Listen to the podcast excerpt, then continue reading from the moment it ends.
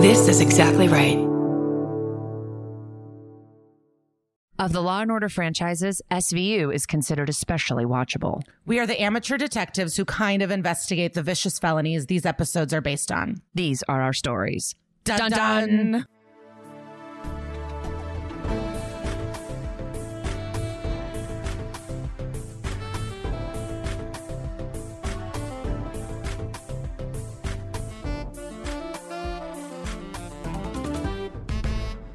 Happy New Year! And thanks for listening to That's Messed Up, an SVU pod. I am Liza Treyger. And I am Kara Klenk. Oh my God, Liza, we did it. We are done with 2020, the worst year of all time. And uh, I'm so excited for what 2021 is going to bring. Me too. I actually have something to bring up that I've learned, and I'm kind of, sh- and you probably know it, so I'm pissed already. but, you know, forensics means that like dead people and study of science. And then I just learned that it also means debate team. Oh, I just heard that yesterday on a podcast. I w- how did you? That's so crazy. Well, because our mutual friend posted like an old sweatshirt from her high school and was like, killed it in forensics team. So I was like, what? And then it's debate. It has nothing. I don't understand why I've been, what the fuck? Wow. Yeah, I just heard that on another podcast, which, by the way, uh, not to plug other podcasts that aren't on exactly right, but I've been listening to the most fascinating podcast called Chameleon about the Hollywood con queen. It is wow, it is so good.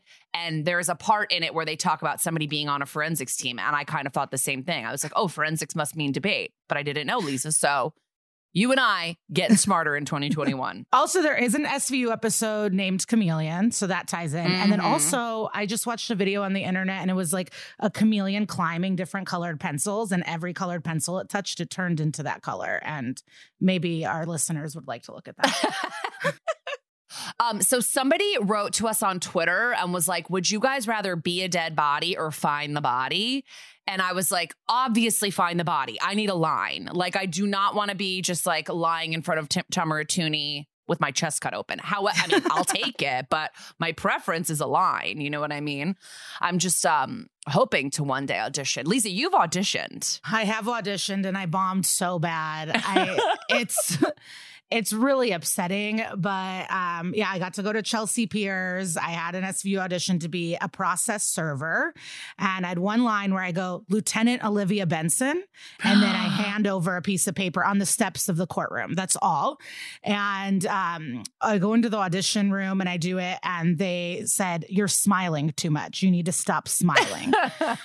so Because you were just like gagged to be talking to an invisible Olivia Benson in this audition. yeah, I was just thrilled. All the signage around the building, just being there. I mean, yeah, I was just like too happy. And they're like, yeah, this is just a job. Like you serve papers every day. You really aren't this excited. So can you just do it again? And when I did it again, I accidentally handed over the paperwork before I said Lieutenant Olivia Benson. And the casting director just went, okay, you got to go. And then I had to just leave. Sadly. And then I went and ate Middle Middle Eastern food with a friend, but I was so sad. it just wasn't your time. It wasn't your time. No, I also had another bad audition for something. I auditioned for Broad City and I had to say edamame, but I kept saying empanadas. And after every take, they're like, Can you just please say edamame? And I'd be like, Oh, absolutely. And then I kept saying empanadas. and then they asked me to leave. Hey, I uh, auditioned and got a part on SV on uh, Broad City, which was cut. So you know, Uh, we all have our fun stories. do you have any bad audition stories? Oh my God. Well, on my way to the Broad City audition, I completely sprained my ankle. I dragged myself into the audition.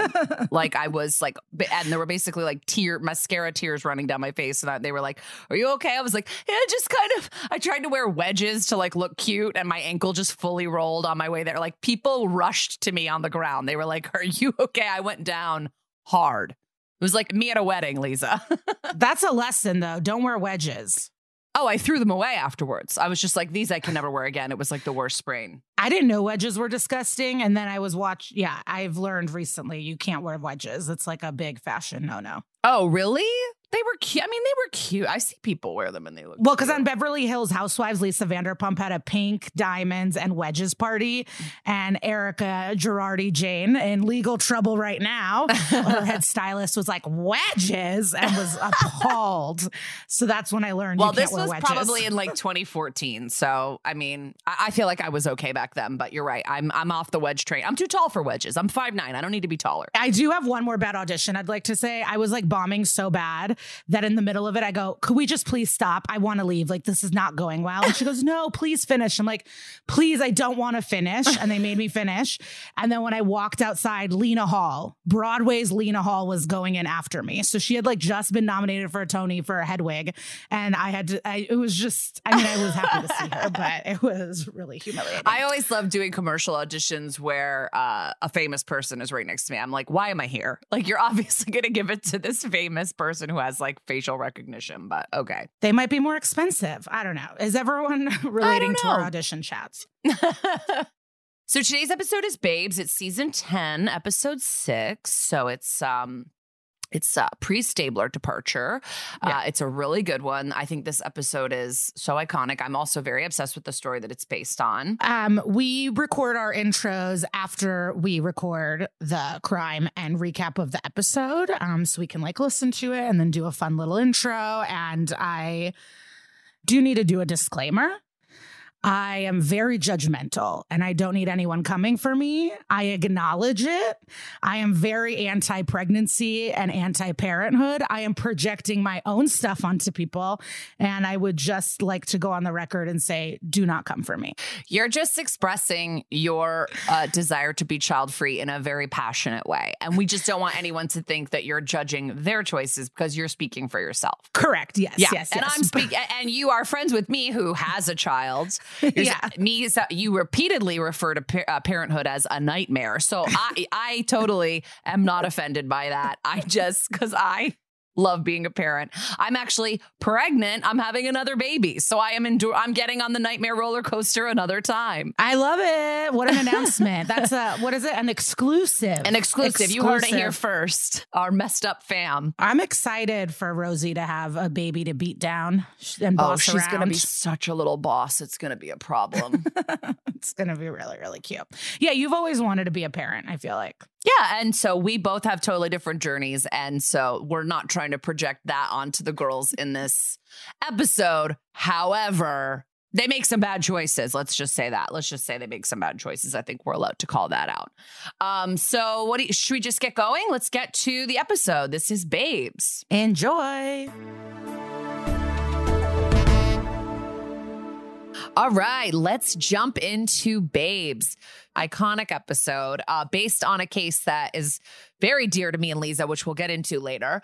But um, this episode starts. This is one of those episodes that truly takes like seven left turns. Like it's just so crazy. Like it starts out with some amazing acting from uh, a couple of extras who are two people on a date, and then there's two waiters that are just waiting for them to get be done with their fucking date. And there's all these jokes like he's gonna stiff us harder than he stiffs her, and the only thing flaming here is the maitre d. Like just all these like SVU style jokes that I'm and they're the obsessed worst couple. They're the worst couple. They're the people where the chairs are up, the servers are waiting. They want to go the fuck home, and these guys just won't go home. Just have sex. Why would you eat dessert when you can go fuck?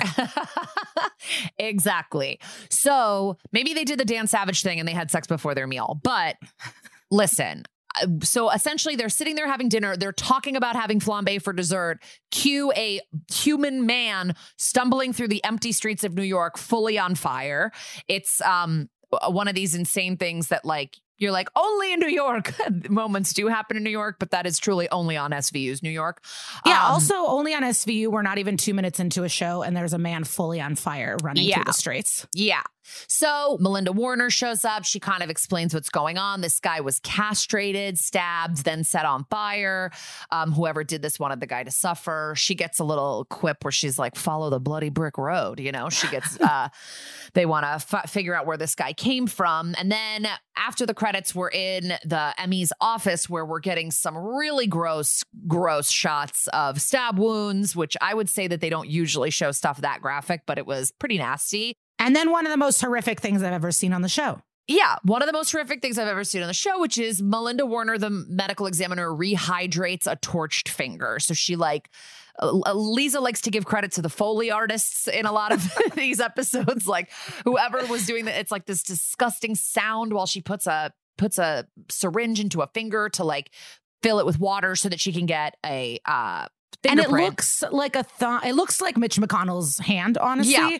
or like a mummy. When they unravel a Yes. mummy, that's Yeah. what the thumb looks like. Yeah, it's a really gross. And they are able to get a fingerprint, and the victim is named Josh Galley, who they assume is homeless based on like a lot of stuff that's going on. He was off the charts for alcohol and crack. He seemed to have been living on the streets. Um, so then we're at his house actually, because he's not actually like a like a fully homeless person. He has a home, and uh, we're talking to his father, Tom Galley, played by Michael Badalucco, who uh, you might know from The Practice. He is a pretty well known actor. And um, I did meet him on a subway platform in New York one time. He came up and asked me like directions or something. And I told him, and then I said, Hey, does anyone ever tell you that you look like that guy from The Practice? And he was like, They do. Because I am him. And I was like, oh, wow. And I then like it. yeah. And then we got on the same subway car, and I was like, for sure, our friendship is going to flourish from here. He did not, wasn't interested in talking once we got on the train. The practice I remember watching as a child, and I think that kind of sparked my love for per, like procedural dramas. It taught me what suspense was and twists, and I remember really being inspired by that show. Yeah, no, the the practice was a was a really good one. Um, Star studded, Marla Sokoloff from Full House fame. Yeah, a lot of people that you're like, where did you go? You know, there's a lot of practice people that where what happened to them. So we learned that Josh was like this great football player and uh, everything was fine, and then he developed schizophrenia. One of my biggest fears. Because you develop it in your 20s learn, or your 30s, or maybe you do acid one time and then suddenly you're schizophrenic. Like it's really fucking scary. You Yeah. live a whole fun life and then suddenly you think aliens are chasing you. Yeah, and his dad said he was a super sweet guy and he left it all on the field. And then, just real quick side note, Stabler goes, "Oh yeah, we used to play his team when I was in high school at Bayside." And I'm like, I know that Saved by the Bell happens in California and this is New York, but I just want to believe for 2 seconds that Stabler was like beating up kids at the max. You know what I mean? But yeah, Meloni's knowledge of schools in New York, greater area, is expert level. it's going to come in to play in another few minutes.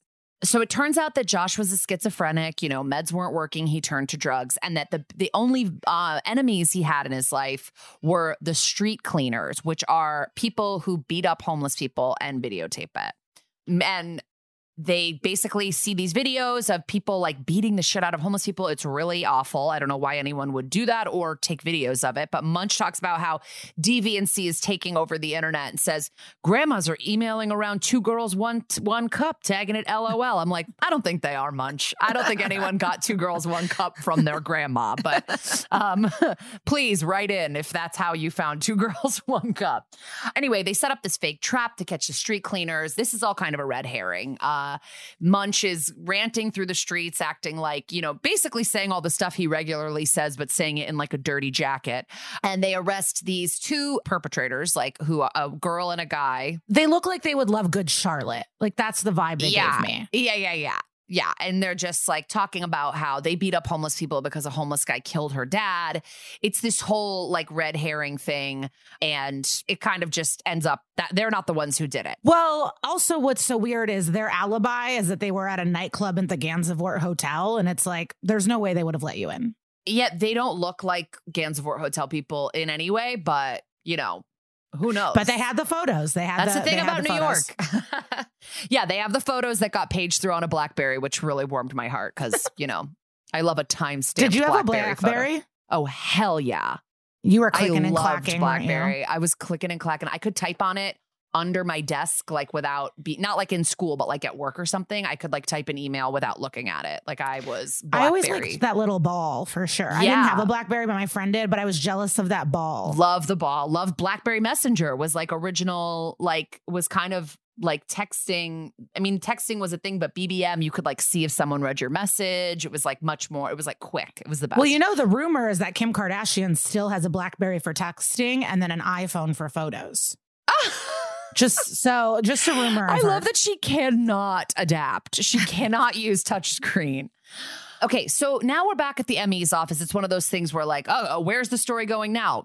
Guess what? Tamara Tunie has something for you. So she has found some electric match or something that was used to light this man on fire. It was found at the crime scene and it is engraved with BHHS, which, as Liza has mentioned, Stabler immediately knows is Blessed Heart High School um, because he has an encyclopedic knowledge for Catholic schools in the New York area. So they show up at the school and they immediately meet Max, who is played by Jesse McCartney, actor turned singer turned actor, actor turned singer turned actor. I think he's done. Is it all. Beautiful Soul? Yeah, he has a song called Beautiful, Beautiful, Soul. Soul. Yeah. I don't know if that's how it goes. I don't want a hand to hold. I don't want a na na na na. You know, it's like one of those. And uh, he runs a chastity club. Okay. And of course, at uh, the hottest guy at the Catholic school is going to be the head of the Virgin Club. And you know those virgin clubs never work. My, um, I have a friend, our feminist friend. I don't know. If, well, we're all feminists, but I have a friend that at twelve she was forced to sign a chastity thing and refused, and all these other girls did. And then after they got out of, out of high school, she was the only virgin left. All the girls that signed the chastity thing ended up fucking in high school, and she just wasn't about that vibe. So I guess we all know that the contracts don't work, but I thought I'd add that anecdote. Yeah. And this episode's about to prove the exact same thing. yeah. um so they find this guy who like run I don't know he's in like the science club or something. It's Alec Bernardi. He they question him. He's got a fully like burnt mangled hand. So he's clearly a suspect in possibly setting this uh, and he does my fire. favorite thing where it's like when someone sees a cop and then suddenly starts sh- being shifty and running around Yeah, like walking gathering their books and trying to get the hell out. Yeah. act natural if the cops are trying you gotta act chill you can't start running I know. He's he's back. I mean, we'll get we're gonna get to it, but Alec Bernardi does nothing to help himself the entire time of this episode. Um, so at the top of Act Two, Benson is back. Thank God. I thought this was gonna be a Benson free episode. Turns out she was just at a three day battered women's conference, which listen, I think 12 years later, we're not saying that anymore.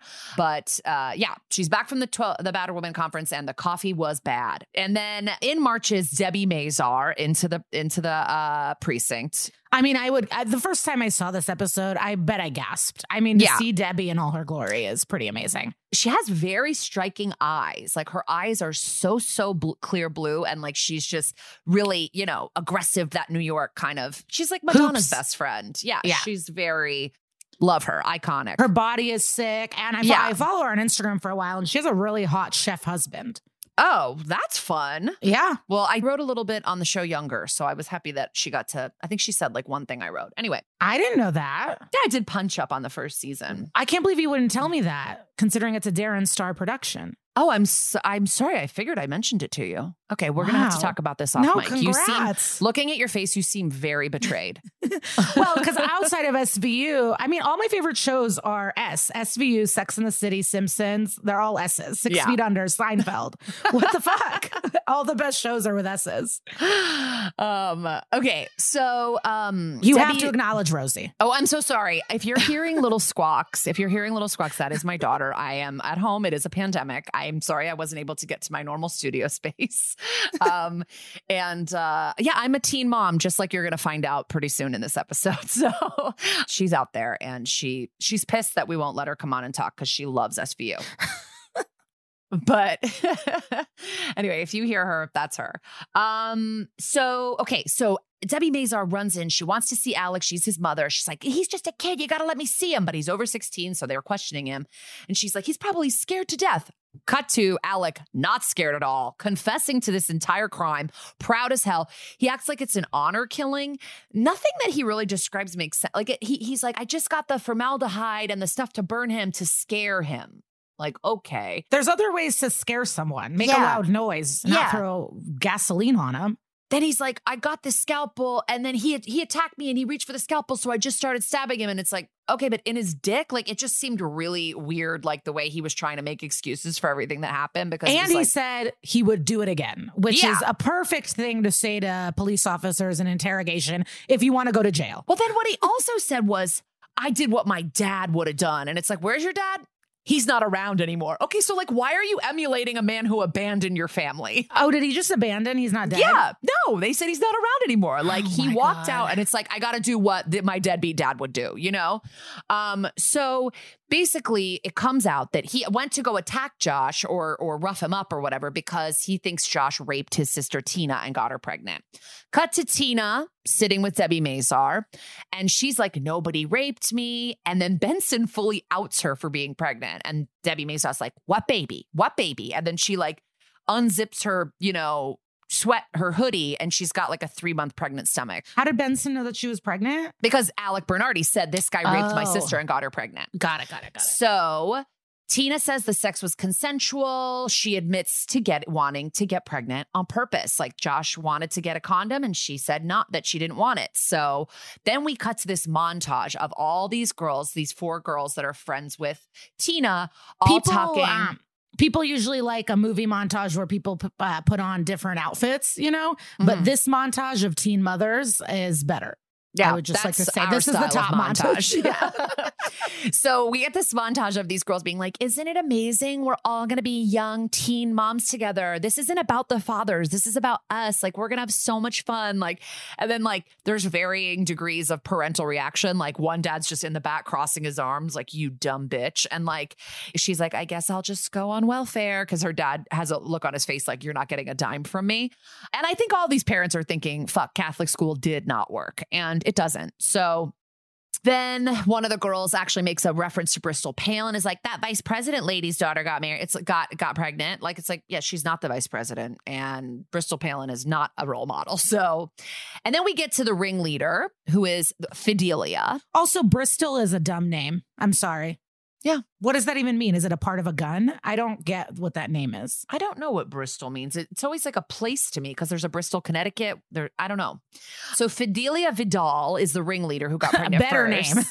Yes. Better name. Fidelia Vidal is a dope name. And she's like, she's just like, oh my God, isn't it awesome? We're going to be the hottest MILFs on the block. We're blah, blah, blah. Like she's very into this. And we, you know, we found out that she has the one that kind of got pregnant first and gave all these girls this idea.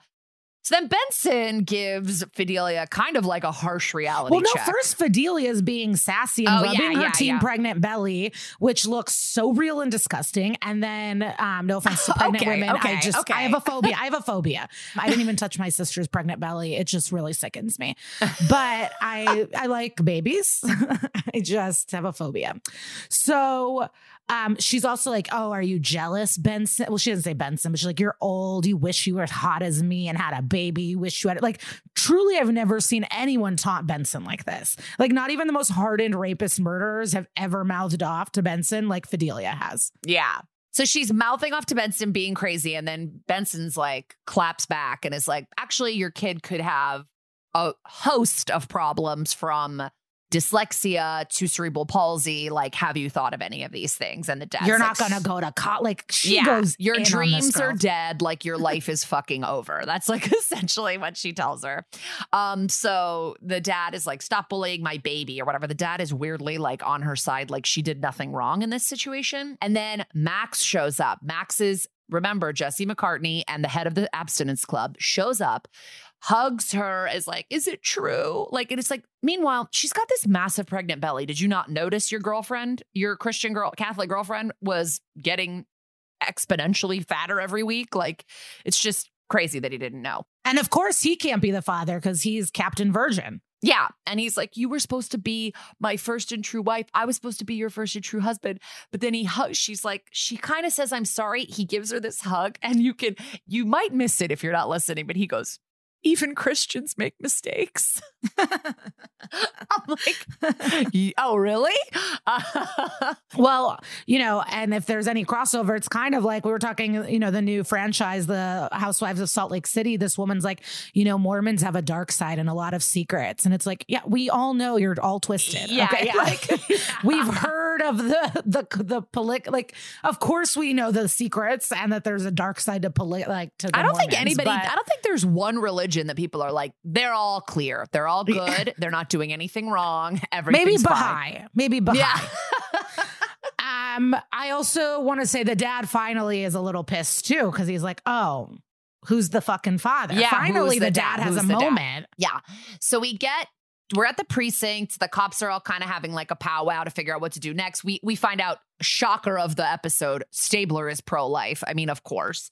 He's like if there's no rape or incest, have the baby, give it up for adoption, which is like I mean, we've talked about that. It's just like a crazy, uh, such a male thing to to think. And then in walks Greylek, the worst actress of all time. I'm sorry to say this if you're a listener, uh, Kim Greylek. I, I, she is my least favorite DA that they ever have. Um, you can See, weigh I in. like the old. Please tweet at us and uh, please tweet at us and tell us who your least favorite DA is because it is for me Kim Greylek with a bullet. Oh, to me, um, it's the old drunk. But also, if Kim Greylek wants to Oh. come on the show, we'll have her and we'll change her tune really quickly. No, I'll fight you over the drunk. Christine Lahti is a goddess. I'll fight you. Okay. So she comes in basically is like, we got to charge the dads of these girls, but one of them is already dead. Two of them are underage as well. And then the only one is Fidelia's baby daddy, who is allegedly 22 years old. So they find out that this guy's name, she doesn't even know his name. She met him one time at a party. His name that she knows is Dizzer. Okay. Liza, what do we know about Dizzer? What do we know about Dizzer? He is a word we are not allowed to say. Um, yeah, he's like a white guy wearing like hip hop clothing, gold chains, and a shirt that says "Rip." What is it? Rip Wreck, Index. wreck index and getting sex. yeah. And when Munch and Ice T come, this is my favorite is when people try to befriend Ice T. And it's like, he's not even nice to his son. He's not Mhm. going to be nice to you. Yeah. And yeah, I just, I love seeing uh, people try to be like, what up, brother? And he's like, we are not brothers. I'm a fucking cop killer, you know? Like, I just, I can't imagine trying to like snuggle up to Ice T ever. oh, not that way. No. I, not that way. I think there's other ways. Okay, so we they go talk to this guy Dizzer. He's nuts. He doesn't remember. and he's in meeting such a. Brooklyn store. Like, I've been to this store in Williamsburg. Yeah. I have been there. Yeah, they're basically going to try to do paternity, but because the baby's not born yet. Fin and Stabler show up to Fidelia's house just to take her to get an amniocentesis, which is insane. I mean, amniocentesis is like a procedure with risks. It's like not the kind of thing where you're like, get in the cop car, we're taking you to get an amnio. Like it just doesn't work like that. So they try to go get her. And like, wait, what's the little joke? What's the little thing that happens? They try, they go to get her out of her bedroom, and the Oh, yeah. dad's This trying to open the door. classic SVU, what I love is before they show us something horrific, we get a little laugh. And basically, he's, well, he's like, oh, sure, we'll get her. Hey, pumpkin. Hey, pumpkin. It's like, your daughter is a ringleader of a pregnancy pact. She is not a pumpkin, but um, the door is locked and he tries to knock it open and then he's like oh sorry bum shoulder like he makes a little joke that he's not strong enough to like oh meloni can you help me i just Yeah. yeah Yeah. So Stabler has to like use his ta- Catholic tattooed arm to fucking bust his door open, and he they get they open the door and Fidelia is hanging dead from a ceiling fan. Yeah. So not great. Yeah, so that's what we get. We get a joke and then a teen hanging. Yeah. Yeah. Immediately. That's they're able to walk that fine line. It's a ping pong game. So at the top of the next act, we find out that Fidelia's mom, who I think has been drinking a lot, she seems very zonked on pills. She's like, someone was emailing Fidelia, calling her a slut and a whore, and the email address was like Dizzer69 at AOL or something like that. Also, what's funny is they had um, a family computer in the main room, which is so Yeah. of that time. Like Yes. that's so of that time. And um, I want to give a shout out. That mom is an amazing actress. She Yeah. really nailed her scene. Yeah, yeah, she was good. So cops think that it's Dizzer who's been calling her a slut and a whore online and stuff, but they do some research, find out that the emails came from an internet cafe. We get a little security cam screen grab. Who is it leaving the internet cafe?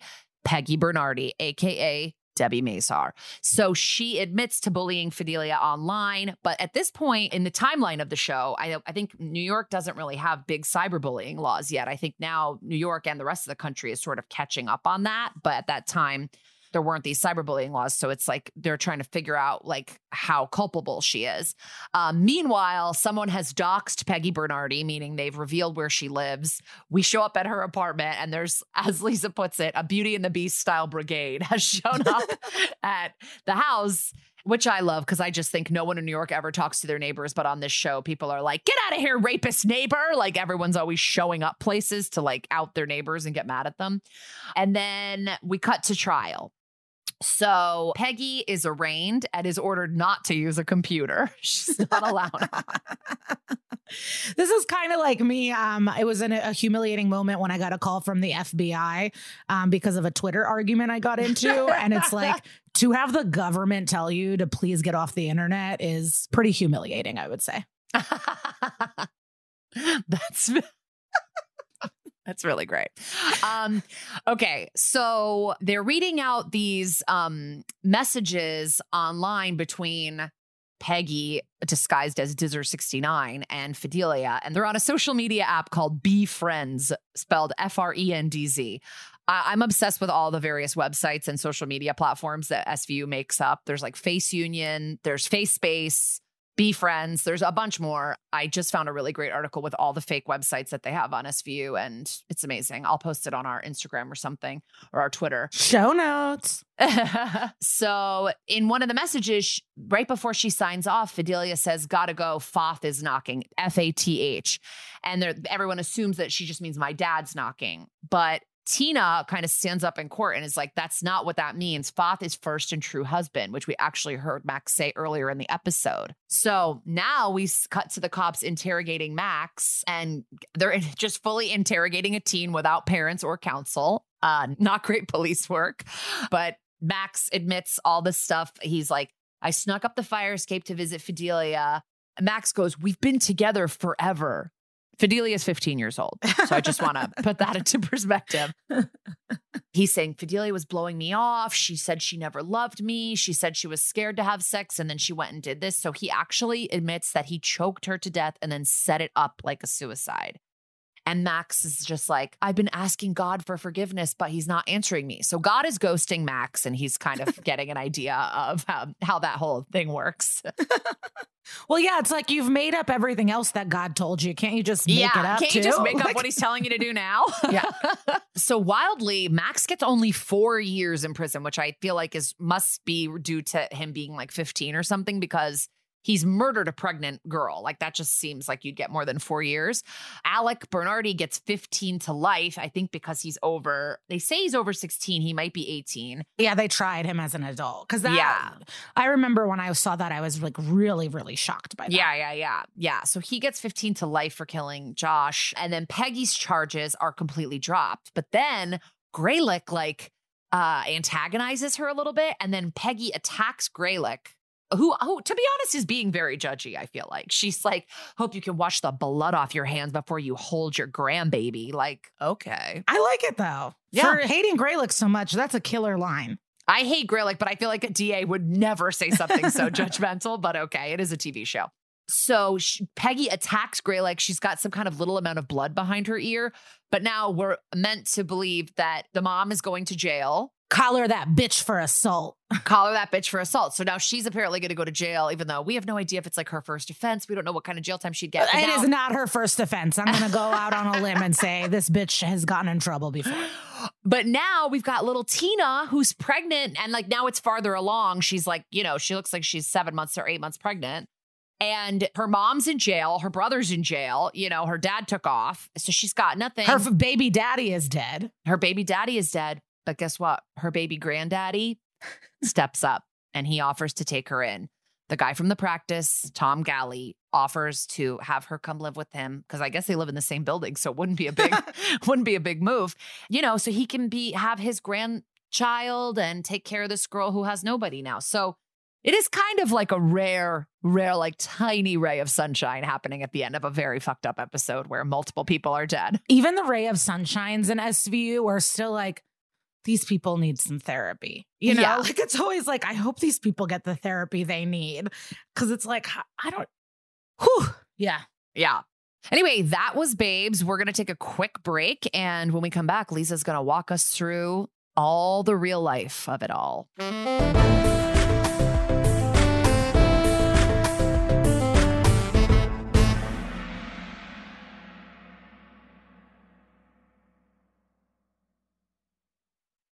Welcome back. I hope you enjoyed that advertisement. So, what's cool about this is it's not an actual crime, so it's a little light and fun after a teen suicide. But um, there is also, besides the pregnancy pact, which uh, you know, took the nation by storm in 2008. I mean, it was the news story of the fucking year. Huge. And probably Obama. It, it was so Obama well. winning and then pregnancy pact. the two biggest things of 08. Um, but there is there was a real life situation where people were beating the shit out of homeless people and putting it on the internet, which is disgusting. the red herring kind of crime at the beginning is the whole is the whole uh, street cleaners thing, which is loosely based, I think, on bum fights, which are a series of movies that were produced in like the early two thousands, I think. Where actually homeless people were paid to like be in sketches, but I think in some of the sketches they were definitely fighting each other and it was not it seemed pretty dehumanizing there were four of them, yeah, from 2002 to 2006. And I think that's definitely where the show pulled this idea from. Uh, it got a lot of criticism, like uh, homeless advocacy groups were like, this is not cool. Um, but the one ray of sunshine, I guess, the one silver lining was that one guy who was in a bunch of the movies actually did sort of make enough money to get off the street. So in one case, it helped someone. Uh, but overall, a pretty deplorable idea. Yeah, you can also just give people money and not make them Yeah. box for it. I mean, wha- yeah. If you make anyone desperate for money do things that they wouldn't do for free, it's not nice. Anyways, okay, so let's get to the pregnancy pact. Let's set the stage. And what is the town called? I'm going to say it wrong the whole time. Gloucester? Gloucester, yeah. Gloucester, Massachusetts, 2008. I'm going to set the scene. Juno is out. You know, Teen Mom is out, knocked up, you know, Bristol Palin. Teen moms are in fashion right now. And also, I'd like to say that the girls that got pregnant in this high school deny that there was a pregnancy pact. Uh, they say maybe some of them were, but they're eight. So basically, this high school, it's a Catholic school. 18 girls in one high school got pregnant in the same year. And the nurse, the nurse is like my favorite, the school nurse, Nurse Daly. She says that she administered 150 pregnancy tests that year alone, the most she has ever done. And the reason it's like, it's up in the air because the pregnancy pact rumor was started by the priest of the school that was trying to alleviate responsibility. Cause it's like, fucker, you're doing a bad job educating these kids if everyone's out there getting pregnant. Give them condoms, give them education. And so he started the rumor of the pregnancy pact. The nurse thinks that there was a pregnancy pact because she said girls would hysterically cry when the tests would come out negative. So some girls did want to get pregnant. And then I feel like some of the girls were like popular and didn't want to be associated with the loser girls. I don't know. I have no idea. Either way, it's a problem, but it's not a crime. And thinking about all this, I'm really upset that all these girls got so much negative attention. All a lot of the interviews afterwards were saying these girls were called slut. People in the town screamed at them everywhere they went, calling them whores. And it's like, well, what about the boys that got them pregnant? Yeah. We hear nothing about these boys. I just found out one thing about this that I had never heard before, which is that one of the girls even sought out a 24 year old homeless man to get pregnant. The girl denies it, and it's a it's another thing that the Oh. priest said. The the Catholic principal from the school said the girls were desperate, and one of them fucked this 24 year old homeless person to get pregnant, which is sad. But I don't believe him. yeah, but that's definitely where SVU got the Yeah. idea. Oh, 100%. but if these boys were 22, why are they not being charged for statutory rape? Yeah, Why aren't yeah. the boys being called sluts and irresponsible fathers? It's like just sexism and how the world works is like so fucked up where these older boys are fucking 15 year old girls without condoms and the girls are being called sluts. It's frustrating to me. Um, oh, and we forgot Jamie Lynn Spears also was there. Anyways, um, and then a funny, I don't know if it's funny, but a fun thing about all these teen moms, they have perfect teen mom names. Like one was Kyla, Lindsay, Brienne, Amanda. It's like if anyone's going to be a teen mother, it's going to be these names. You know, no Barbaras were getting knocked up. The girls in the episode were Bianca, Tina, Carlotta, and Fidelia. they were clearly trying to make it like a, a it's a, it's an Italian thing to want to get pregnant when you're 15. Oh, I didn't even catch that. And uh, there was a documentary you watched it all, the Gloucester 18. Yeah, I watched the Gloucester 18. You have to buy it. They, there's no way to steal it, unfortunately. I tried. um, and it's it, it is it's like sad because it's like all these girls, I mean, they get them a little bit before it all goes down, but then they get them uh some of them after, and it's like it's just not they all think it's gonna be this like I, think that a lot of teens that want to get pregnant are they are not getting love from their parents they're not getting love from their boyfriend or whatever and so they're like this will be unconditional love that i'm getting from a baby you know and they just see what it's like to almost babysit, you know, like when you're babysitting, it's like, oh, cute. And now you give it back to the mom, you know, or you put it to bed and you eat all the people's snacks. Like it's just not the same as like having your body ripped apart, like having to feed a baby from your body. Like there's just a lot of work. I have one. I can tell you from experience. And I just don't think it's funny because I think it's very clear that having kids are hard uh, is a hard thing. And Liza, you're always like, who's telling you it's easy? Who is telling these teens that it's easy? What mother is like, oh, it was a breeze? Even though moms that are like, moms aren't honest enough, it's hard. I'm like, they're all honest. It's a fucking nightmare. like, I've never seen a new mom be like, it's a breeze. They're all stressed out. Right. Right. So the the pregnancy pact documentary, the Gloucester 18, just had like a lot of girls like slowly swinging on swing sets, you know, kind of talking about how they were maybe going to move in with their boyfriend and they were all trying to get um like spots in the daycare and stuff like that. Oh, I have two things to add. One, I I'm a very I was a very avid babysitter. I was a professional babysitter for a long time. Same. And I had a kid once tell me, my mom would like you to stop eating all our bananas. What a bitch. Like, I'm taking care of your kid. I can't have one banana. Bananas are 19 cents each, bitch. Calm down. And she wouldn't tell me. She made her son tell me to stop eating the bananas. And he's like, Yeah, my mom says you don't work hard enough. I'm like, You assholes. I'm telling you now, I can tell you worked hard enough because that sounds like a shitty family. Um, yeah, they're a capitalist family. I also want to say, of all the crimes we research and everything we watch, like I don't know why it's so horrific to just see a pregnant teen in like p- like pajama pant bottoms and a like mm. a spaghetti strap tank top just sitting in a tiny kitchen. I, there's something just so sad and horrific about it, and it's weird because we're also you know, researching Casey Anthony murdering her baby. And I'm like, this is worse. I, it's, yeah, I don't know why. And a big thing about a lot of the interviews and pieces that the kids did was one of them, Kyla, she was, she said, there was never a moment where I didn't think I would keep him. And the mom is just nodding in the background.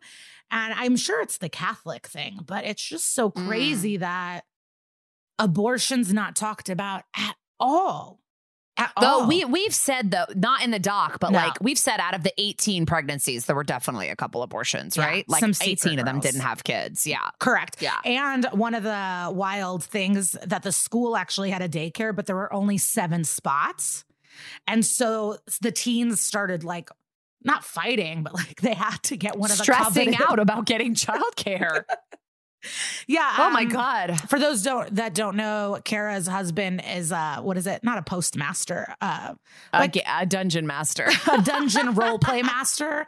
And so me, Kara, and our friend Megan Gailey, we do a coven um like weekly, bi-weekly witch fantasy role play game. And I was a single mother once every two weeks in a fantasy game for two hours. And I was stressed out about childcare. Yeah. We had to write Liza's, we had to write Liza's character's child off to boarding school because Liza was just like, she kept being like, well, what do I do about my daughter? We were like, it doesn't matter. You have a fictional 10 year old. Nobody cares. like, she was like, this is stressing me out. I was like, I love how you being a mom for two hours every two weeks is just like untenable. You cannot handle it. No. And now add fucking getting a high school diploma. It's no, just yeah. really, really bad. And then, you know, we talk about like why this all got attention. It's a poor town. It was a quiet fishing village. Does race play a part in all this? Does class play a part in all this? Like, I'm sure there's tons of high schools in America where tons of teens are getting pregnant. There was something so sensationalized about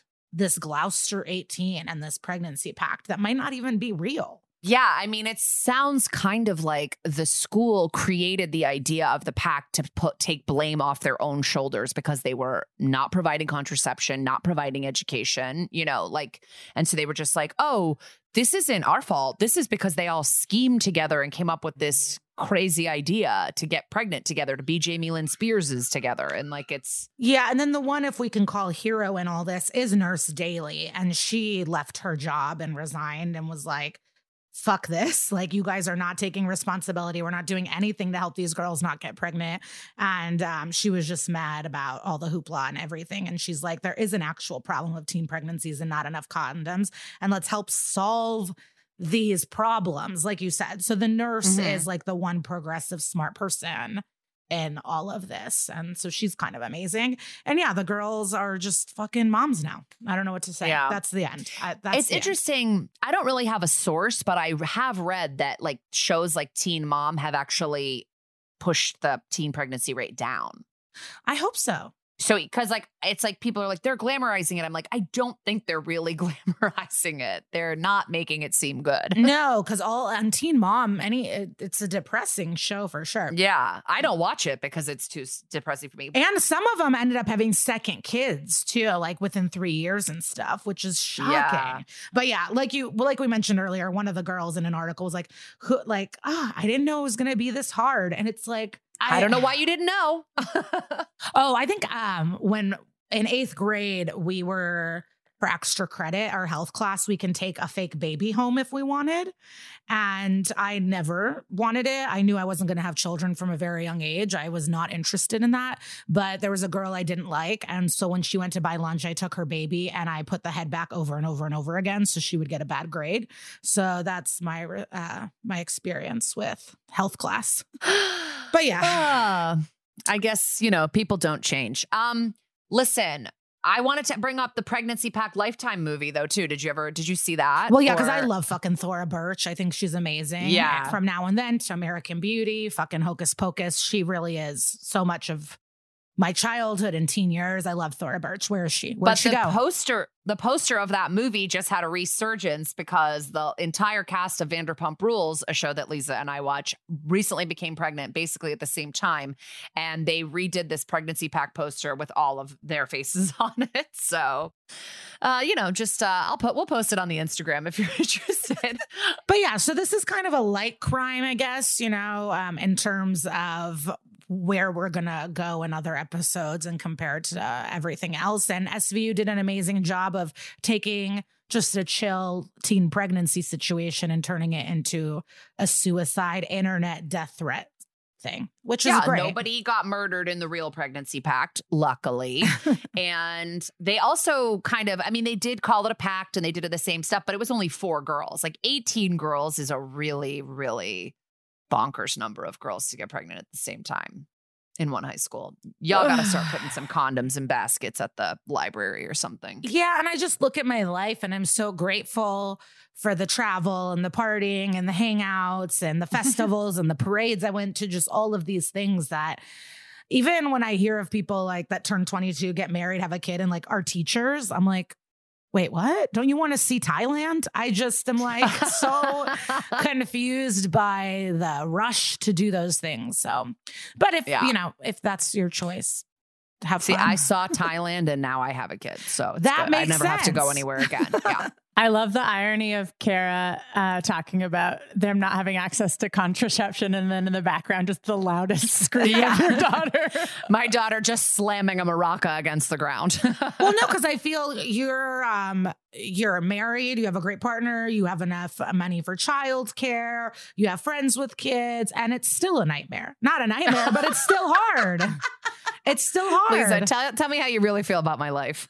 well, no, it's just it's no, it is, so but it is. It is. And it is Rosie's hard. a It's- maniac. Rosie, uh, It's, far. Yeah, it's far from a nightmare. No, it's far it is, from a nightmare. She's so cute, but Rosie follows in her mother Kara's footsteps, and she's a busy baby. She's out there. She's opening drawers. She's taking out bowls. She wants to go Yeah. to the bar cart. She's saying she just started saying "oh fuck" last week. So we're. I mean, you say nightmare, I say dream. I think I'm living the dream. No, Uh, it is. I just meant in terms of even when you have a home and support and financial yes. stability. It's, al- it's always It's hard. hard. It's hard. Yeah. I except when you're like one of the real housewives that has like three nannies per child and you're like, it's so hard being a mom. For you, it's not hard. Stop. I know Camille Grammer is tweeting about socialism today, and I'm like, bitch, you live off rich men. Okay, that's socialism. what are you against? Anyways. yeah. For more housewives, uh, go to our Patreon. No, just kidding. Um, And we have an amazing guest. Oh, yeah. We have a guest that's going to blow open a lot of questions we had about the episode. I'm really excited. That's coming up.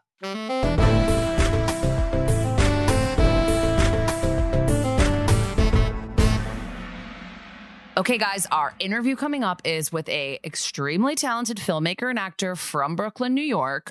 She is now getting into the directing game and has a horror anthology movie coming out this year called Phobias. So keep an eye out for that. She's also in development on a project called Hunger, a, a possession movie, and you can catch her coming up in a movie called Off Season, directed by Mickey Keating. We are so thrilled that we got to interview Fidelia, aka Jess Varley.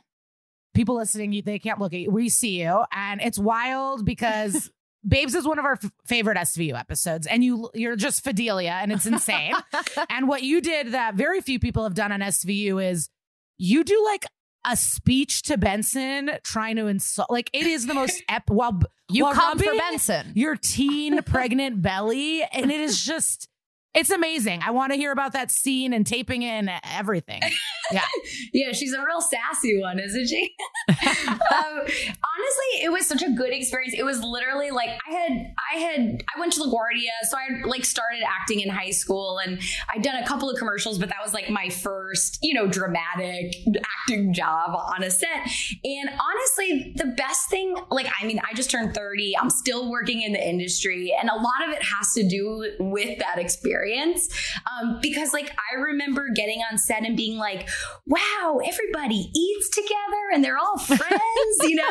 Because, like, usually, especially commercial shoots, you know, you're in, you're out, it's a quick job. Um, but it was the first time I, I had really, like, experienced it sounds cheesy, but it's like the first time I really experienced community on a set. And I was like, I want that. I'm also an only child. So I was like, friends, you know? No, I always say being on a set is like summer camp. It's summer camp. A thousand percent. That's always what I say too. Um, yeah, so it was really good vibes. Like, I mean, even Mariska Hargitay was like so sweetly being like, okay, so that's your mark, you know, like explaining like a little, you know, like she's kind of coaching me through. They, they're so gracious and sweet. They work with, you know, so many people coming through there all the time. Um, everyone was great. I'm still friends with Ray Abruzzo, who played my dad on the show. We reconnected like Oh, a couple wow. years ago um, and everyone's great. Like even Jesse McCartney. Like I remember when we were all eating lunch and like we had a bunch of shoot to. We we'd already shot some stuff and we were gonna shoot after. And it's like the really dramatic scene where like he opens the door and rushes in and like we embrace each other. Whatever.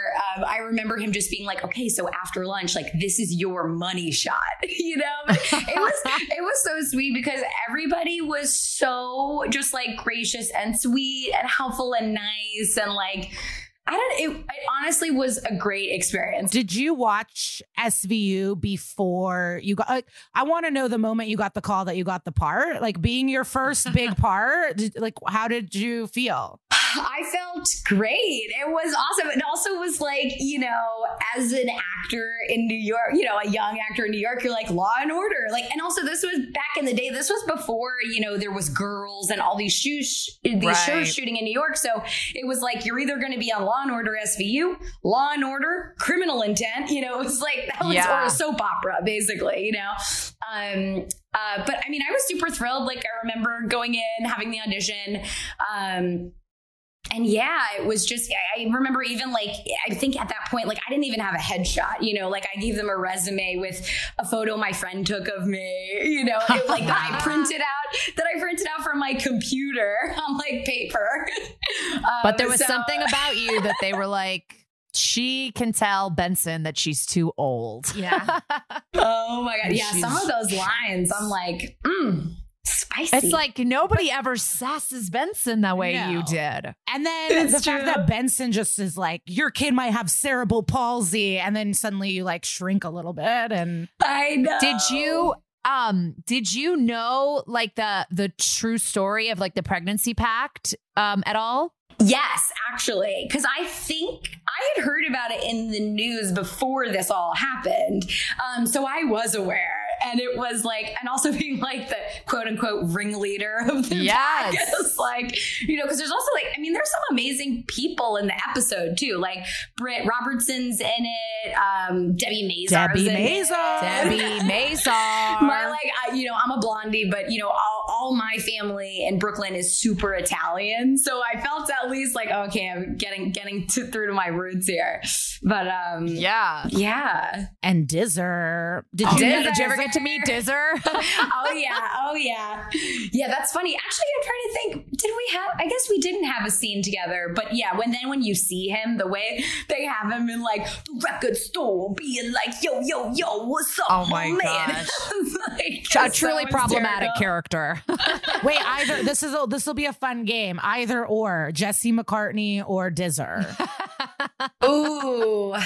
I want to go with Jesse McCartney because he was such a lovely guy. But then I feel like knowing myself in the past, I probably would have made the mistake of dating a Dizzer or two. You know what I'm saying? yes. Wait, I'm not really positive about the timeline, but was Jesse McCartney? He was already like kind of a teen heartthrob singer at that time, right? So were you kind He of like, was. ooh, Yeah, yo, Jesse McCartney. I think actually, funnily enough, I don't think I knew that we were cast opposite each other like until I got to set that night. And I was like, oh, Jesse, that's my name. And then I was like, Jesse, Jesse again. And then I was like, oh, it's Jesse McCartney.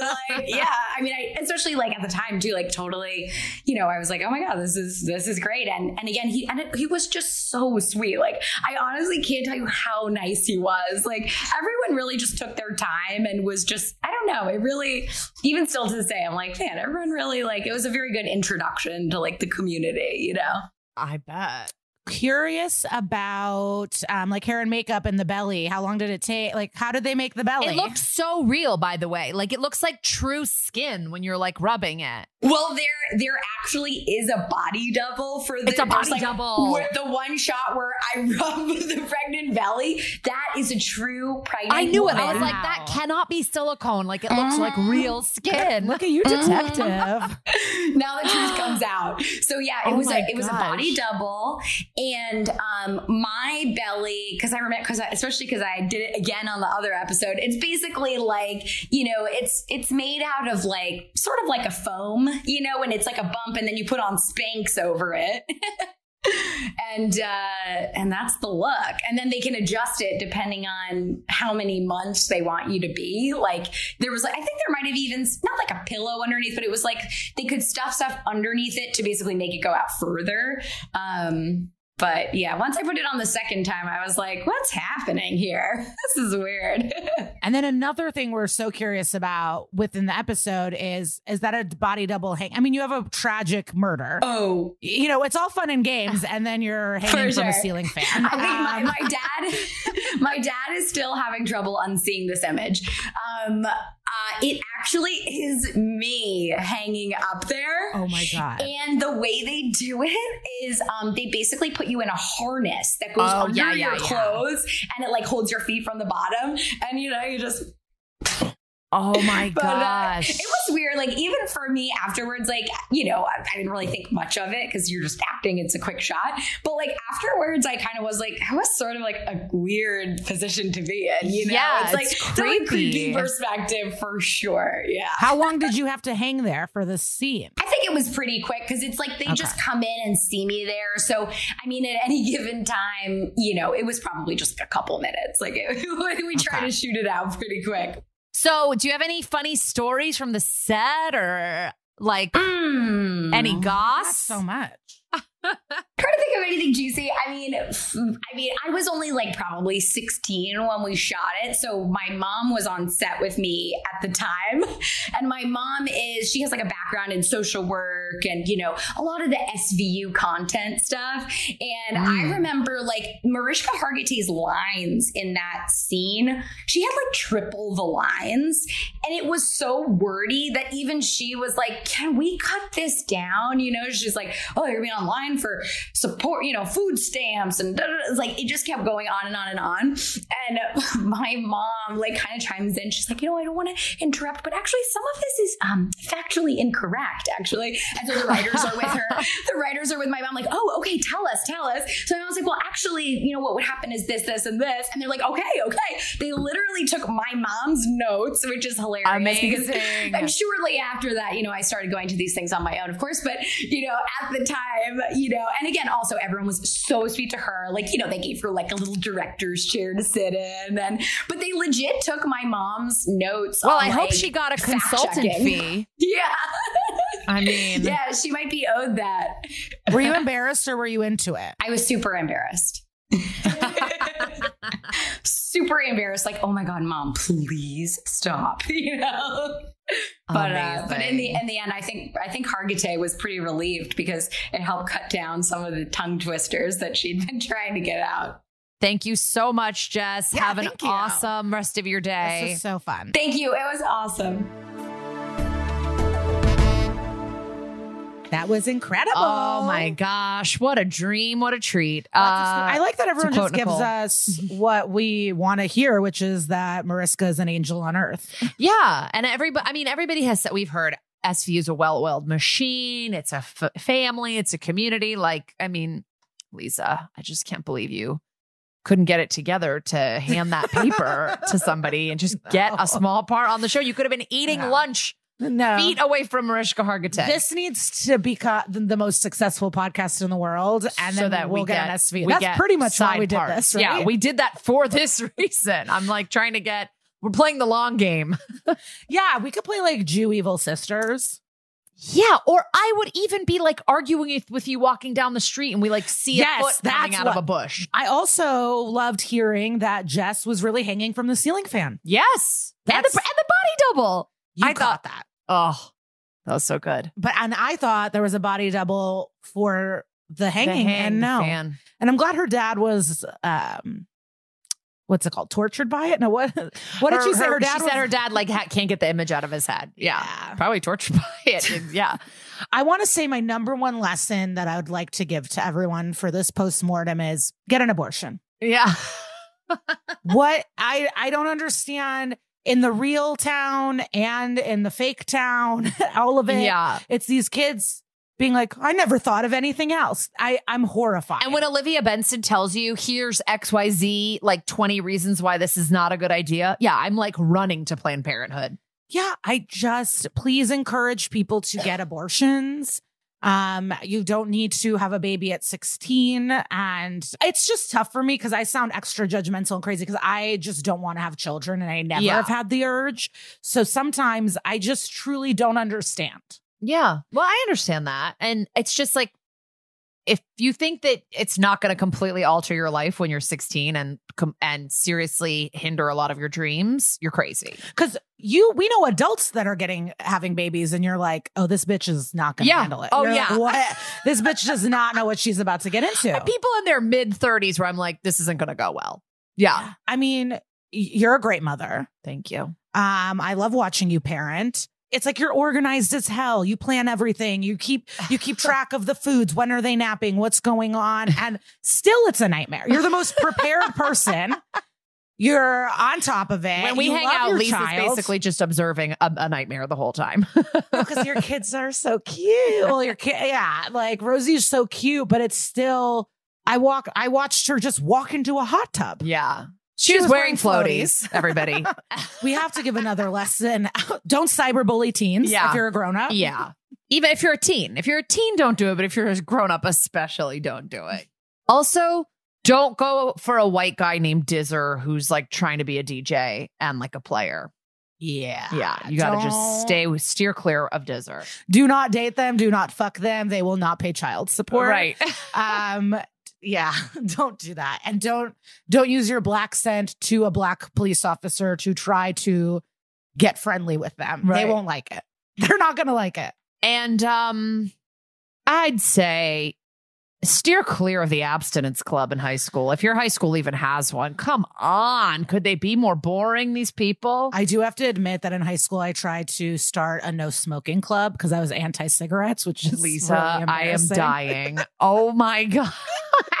I asked all these teachers, I'm like, will you be the teacher sponsor to my no smoking club? And every teacher was like, nah. They're like, I I'll let you know after my cigarette break. Um that is so funny. You're like, our virgin lungs. Like you're like the same thing as a chastity club. but I was smoking Newports junior year. So like I don't understand what I was thinking. And that's the same with abstinence. Like I don't know. I my senior, I mean, I'm not really an academic. Um, and I went to a weird evangelical college. So it wasn't that hard. But my senior paper and everything was about the concept of virginity, abstinence only education. And virginity is not real. uh, women, sex is not for somebody. Like, fuck to have a good time. Do not be abstinent unless you really want to. I don't know. Unless that's what's in your heart, I guess. But They're tricking you. They're tricking you into Yeah. thinking like teen dick is going to change your life or the, it's just, it's taught weird. It's awful. I don't know. It's just too much to handle. It's just too much. I just, I I'll just, tell you something. Teen dick done never done changed anybody's life in a good way. No. So No. I think that's We're putting that on a t-shirt. That's a merch. That's a merch. that is a merch item. Yeah, we learned Debbie Mazar, a queen of the world. yes, Debbie Mazar, untouchable. Madonna's best friend, untouchable. Yeah. Love her. It's so great. Um, and at the end, you know, if all else fails, your ex-boyfriend who was burned to death's dad might help you out. Oh, You forgot about that. That was sweet. That was a sweet ending. That was a sweet ending. yeah. And don't let don't peer pressure sucks. Do not get peer pressured by your friends to get pregnant. Yeah. This is a dark one, but not dark. I don't know. This was fun. No, I mean, you know, it's like what happened in real life was many of them had the kids, but a few of them got abortions. I'd love to talk to both sides and see who's having a better time. No, the abortion parent, they hid their kids. They were like, You're not talking to my kids. We're not doing Yeah. press. Yeah. The only ones that probably did press are the ones that had the baby because they need some money. Yeah. And like, I don't know what they got from like that Amazon doc. You and I paid for it, but I don't know how many other people are paying for it. Anyway, that's our post mortem for today's episode, guys. I hope you take uh, everything you learned there and You can have sex as a teen. Just wear a condom. yeah, or be Make sure control. it's for your pleasure. Yeah. And not with a dizzer. never with a dizzer. Okay, and now it is time for WWSPD, What Would Sister Peg Do? Where we direct you towards resources, information that have to do with the topic that we tackled in today's episode. Obviously, teen pregnancy, uh, something that we talked very thoroughly about. And we would like to have everybody obviously check out Planned Parenthood. A lot of misconceptions about Planned Parenthood that they're only about abortions. They actually provide a myriad of medical services for women that are extremely important. I am a super proud supporter of Planned Parenthood. I donate in Mike Pence's name every single month. So just go to www.plannedparenthood.org and um, check out how you can get more information about your local chapter. And next week, we'll be covering Counterfeit, which is season three, episode 14. As always, you can watch all of SVU on Hulu, Peacock. or buy it, I guess. Another thing, people, if you're like driving in your car right now and you don't have time to write down counterfeit season three, we do post every single Thursday on our Twitter and our Instagram what the upcoming episode will be about so that you have like four days to do your homework. Thank you so much for listening and engaging on the internet with us. I don't spend enough time on my phone, so thank you so much. if you have episodes you want us to do, send us an email, message us on Insta or Twitter, and um, guys, let's let's just get into 2021. See you next week.